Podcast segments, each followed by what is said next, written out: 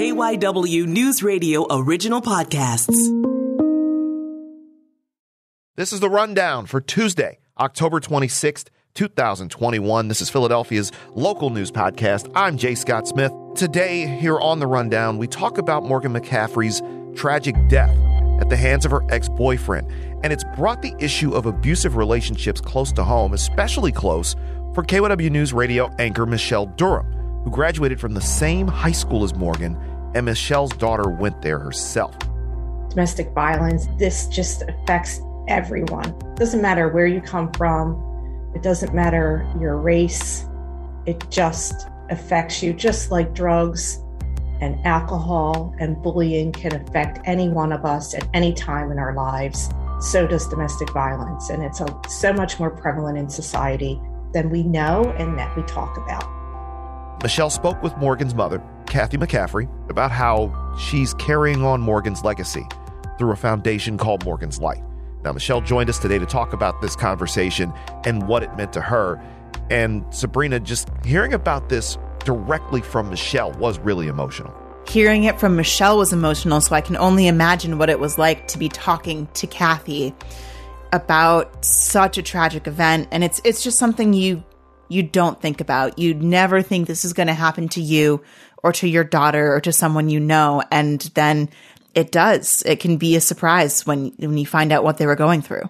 Sabrina, I think that's one of the most important messages of this story that something like an abusive relationship does not discriminate. And also this notion of how Morgan's Light is going to now hopefully help teens deal with abusive relationships moving forward. I mean, imagine how difficult it is for anyone who's in an abusive relationship to talk about it and try and escape and get out of it, but especially the teen population, which is uh, obviously very, very vulnerable. This is obviously a difficult topic, and we will certainly get to that on today's episode of The Rundown again. I'm Jay Scott Smith. That's Brian Seltzer and Sabrina Boyd Circa. We open this Tuesday talking about the trial of City Councilman Bobby Henon and Labor Leader John Dougherty. It picked up yesterday down at the federal courthouse, week four of this possibly five or six week trial now. And a lot of the focus, Sabrina, was on a 2015 deal that was made with the city and Comcast. Yeah, it's a week four. Uh, we knew this was going to be a long trial, but it is week four. Feels like this is just kind of eternal at this point. But prosecutors have been saying that Henon was taking action on Dougherty's behalf in this franchise agreement with Comcast back in 2015.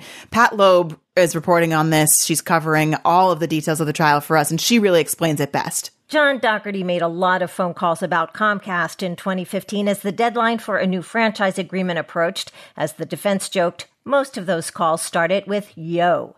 Dougherty can be heard trying to persuade Henon, who was head of the council committee overseeing the franchise agreement, to delay passage as leverage to get the cable giant to promise to use union labor for certain jobs. Prosecutors allege Henon complied because Dougherty had bribed him by keeping him on the electricians' union payroll. But the defense pointed out that Dougherty was talking to a lot of people about the matter, I don't have strong opinions about this. I'm just sort of an observer to this whole trial. I think it's fascinating, but Comcast is a huge deal. They apparently they threatened to move their headquarters out of Philadelphia in this whole process. So that is a pretty pretty big thing to have your hands in. Do you guys feel like we've had a bombshell drop yet in this case? I feel like there's been some interesting drips and drabs, but in watching from afar and reading up on it and listening to Pat's reporting, I'm not sure if there's been a huge bombshell yet. What do you guys think? I think we're getting to know a lot more about the inner workings of how deals are made in this city government. That, that the idea of there being a bombshell there, and it just feels like we're kind of waiting on something. But I've actually gotten a lot out of just learning about how a lot of this works, how really some of these deals getting cut in the city, it really does work the way you think it does when it comes to some of the uh, this doesn't seem like it's legal, but it is. It's a little, they're right on that borderline of this thing being a real problem, but they're almost masterfully at times handling some of these deals. Yeah, I don't think there have been any bombshells either. And I think it's, it sounds like this is all kind of stuff that everyone knew, but it wasn't officially proven. And that's what the trial is for, is to officially prove what everyone already knew. It's one of those have you washed your jeans yet? They're not clean, but maybe they're not quite dirty. It's somewhere it's somewhere in the middle there. It's somewhere in the middle there. And when we speak of elected officials, One week from today is election day. Across the river in New Jersey, there's a governor's race happening. It appears that apparently this thing is a little closer than maybe people figured it would be. Yeah, guys, six months ago, it seemed like perhaps Phil Murphy, the Democrat, and the incumbent was squarely in control. But now Jack Ciattarelli, the Republican candidate, is within single digits, as you said, Jay, a week out from Election Day. And on a recent episode of one of our great pods, KYW News Radio In Depth, Matt Leon spoke with John Weingart. He's a politics professor at Rutgers who shared his thoughts on what could be a key factor in deciding this race. Turnout is one question that if there's a low turnout, that could help Ciattarelli pull off an upset. If nationally President Biden looks to be in bad shape, maybe that could carry over into the state race in, in a way that would uh, make more people less enthusiastic about voting for the Democratic candidate. I've done a lot of reading, guys, also on what 2021 in the election cycle could mean. Is there going to be hangover from some people because so much energy and effort was thrown into 2020 on both sides and everyone poured their energies into that? And then you have the midterms in 2022. Phil Murphy, it seems like the pandemic, that's what he's holding to. Ciattarelli talking about a lot of tax stuff. But yeah, the New Jersey race is always important for governor, but it seems like this year, I would agree, Jay. It does seem like right now Murphy has some momentum. Now, the only thing I know historically is Democratic incumbents, at least in the last 20, 30 years, have not done well. But Murphy seems like the best bet to get reelected as a Democrat for the first time in a long time. You you mentioned the pandemic thing that really raised his national profile. He does seem to have a strong hold, and I would be surprised if he doesn't win. But at the same time, a lot of people are overlooking this election. It hasn't even the governor's race hasn't been talked about that much. So, you know, just another reason, whichever side you want to vote for, go out and vote, vote early, do whatever it takes to get your opinion in there.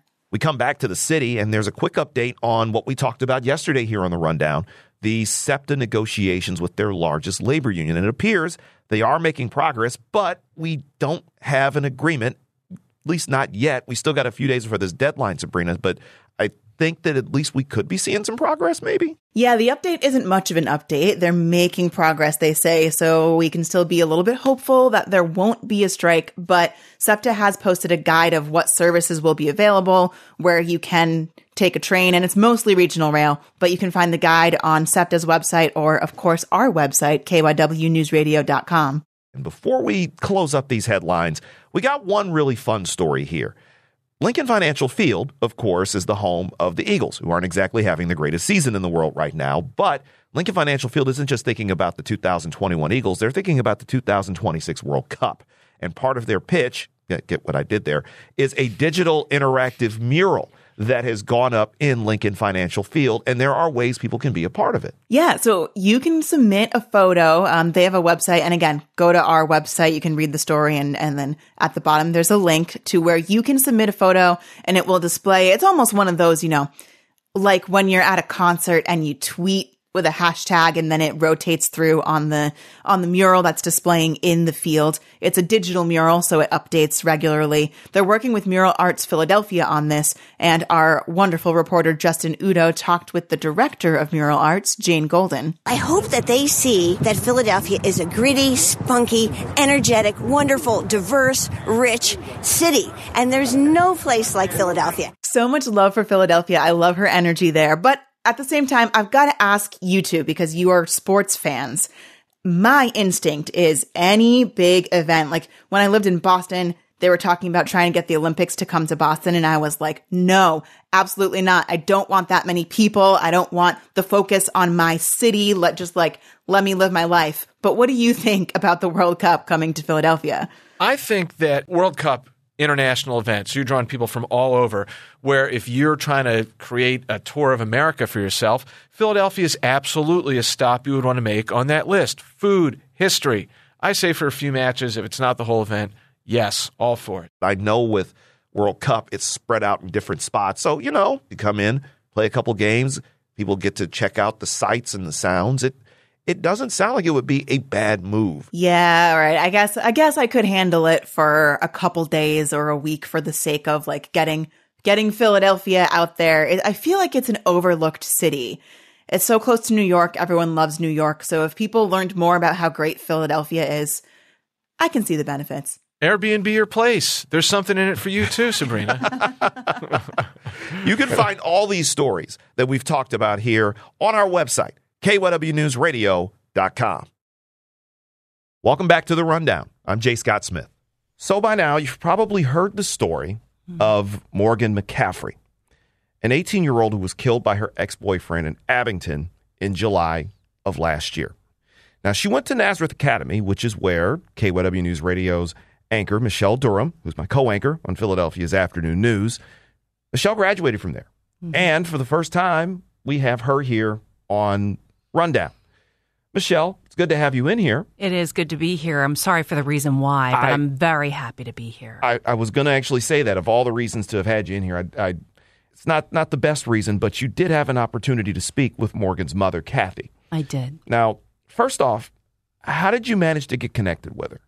Well, it's very interesting because I'm kind of, I always tease myself as the Nazareth graduate that never left the school. So I'm always back at the school giving speeches or, you know, motivating the girls or giving career advice. And I actually saw Morgan. Uh, she was a freshman. That was the last speech I gave at the school. And she was sitting with all the freshmen in the school. My daughter was a sophomore at the time, and I gave an address to the entire student body just about some of my reporting experiences here at KYW. And so I had the opportunity to see Morgan while she was alive. And that is something that I share. It's a connection I share with, with Kathy McCaffery.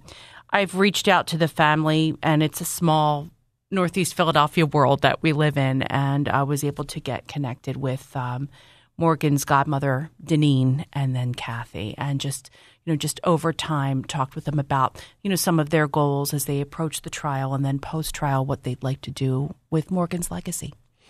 When you spoke with Kathy, how did she describe Morgan? A ball of energy. She adopted Morgan uh, from Guatemala.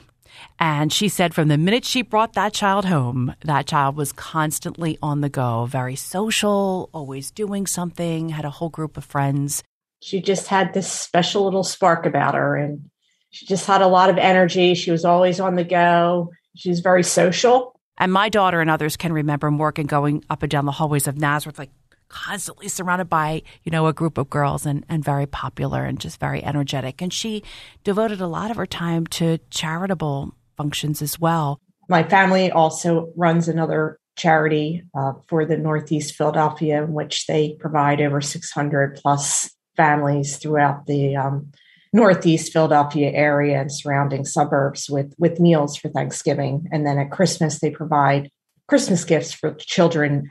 Um, and she did that every year from I don't know what time in grade school, but very early on in grade school, she was doing that every year with my family. She used some of her own money to develop care packages during the pandemic and she dropped them off to the nurses at Abington Hospital. So just some of the things that uh, Morgan did while she was here. We fast forward now, and unfortunately, Morgan has been killed.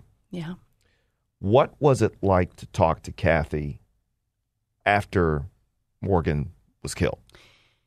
I spoke with her for the first time to do this interview. And Jay, it's it's the rare time as a reporter that we're completely nonplussed. I turned on the tape and I said to Kathy, I don't know what to say to you. I don't know what to say to you. And that's how the interview started. Um, Kathy's very calm, but she's very firm. She wants to make sure that Morgan's legacy is how she lived rather than how she died. And she also wants to shine a light on toxic teenage relationships. And it's really interesting, Jay, because I did a separate piece on toxic relationships and I actually interviewed um, somebody at the Caron Foundation. She's the trauma services and staff psychologist at Caron Treatment Center, Dr. Ramona Roberts. And Dr. Roberts said to me, the most dangerous time for people is when they leave the relationship, because then the other half has nothing left to lose. And Kathy has learned that too. So part of what Morgan's Light Foundation is, uh, which is a foundation that they have created in Morgan's honor, is to educate people how to extricate themselves from these relationships safely. You have to get professional help. And what I found interesting, Jay, was that a lot of teens, according to Kathy, don't think that Laurel House and A Woman's Place and women against abuse are for them. They feel like that's for adults. So they don't seek these resources and they're trapped in the same level of danger as adults. And you just mentioned Morgan's Light. Mm-hmm. What are some of the signs of these relationships that have gotten abusive that maybe aren't as obvious to others? It's a slippery slope. It's very interesting that you asked that question because in Morgan's case, according to Kathy, it started with verbal abuse. Then it escalated to slapping, where it would leave bruises. Then it escalated, according to Kathy, to biting. So when you think about it through a teenager's eyes, you think about all the drama associated with the teen years and with that slippery slope and you think, oh, this is just the course of this relationship. It's really not. What Kathy said during this interview was so striking. I always would say, you are not here to be somebody's savior. You are here to be a good person, to help people, but you are not here to let people put you down, to let people abuse you verbally, physically. You are worthy of so much more than that. Your responsibility, first and foremost, is to yourself and your safety. So, any relationship that makes you feel sad more than you feel happy, any relationship where anybody at any time puts a hand to you is an instant red flag. And the thing with teens is, and Kathy and I talked about this because my daughter is going to be 21 next week. And I said to Kathy, you know, as parents, we only know what we know. We only know what the kids tell us, but also our kids are like, oh, I can handle it. I can handle it. I can handle it. And there's some things, Jay, they just can't handle on their own. You brought up your daughter there. Mm-hmm. They both went to the same high school. They did. They're a year apart. And we always look at stuff from the journalist perspective. We try to separate ourselves from who we're talking to as best we possibly can, but there's a human element to this. What are some of the things that came up to you not as a reporter, but as a mother, as you're talking to Kathy McCaffery. And what would you tell other mothers who are listening to this? I sat down with Caitlin right away. Um, I've always had very candid conversations with both my children, Christian and Caitlin, about relationships and dating and life. It's always been a very open a book because I want them to be able to come to me with challenges. Um, my daughter was stunned with what she found out in my reporting that was just released the other day, um, she had no idea that this was going on. She wasn't very close with Morgan. She would see her in the hallway, and it's a small enough school where everybody knows everybody else, so she wasn't in any way close. But with other mothers, I would just say keep an eye on your kids. I asked Kathy if Morgan withdrew a little bit because that's a classic sign. If you're going through something, um, the, the child may withdraw. But Morgan was so bubbly um, and so outgoing that Kathy didn't see a lot of signs during the relationship. And then Morgan only opened up after she was out of it a little bit.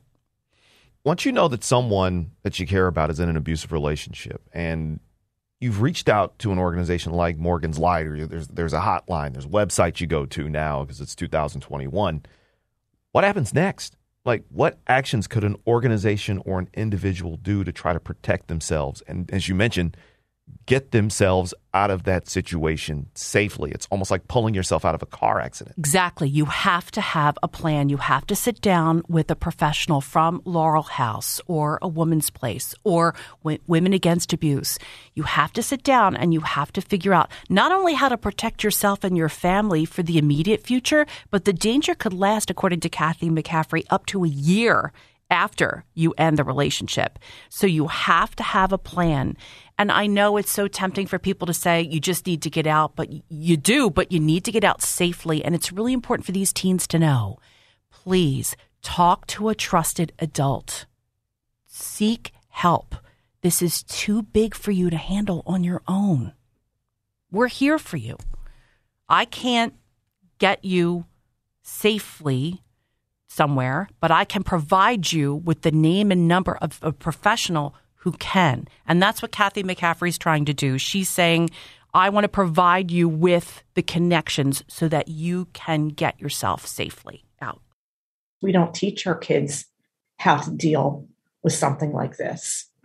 I didn't know as an adult how to deal with something like this, but I'm hoping through Morgan's Light that we will start educating our youth to know how to deal with something like this because statistically it is more than likely going to happen to either them or someone that they know, love, or care about in their lifetime. And how they handle it and how they advise the person, whether it be themselves or their loved one or a friend or an associate or somebody who has confided in you with this information, is really so important because you could be saving that person's life. Where do you get your strength from? From Morgan. She gives me a lot of strength. I feel her in my heart, and I know this is what she wants me to do. And I know that she doesn't want someone else to suffer like she suffered. And so by telling her story, hopefully that does help somebody.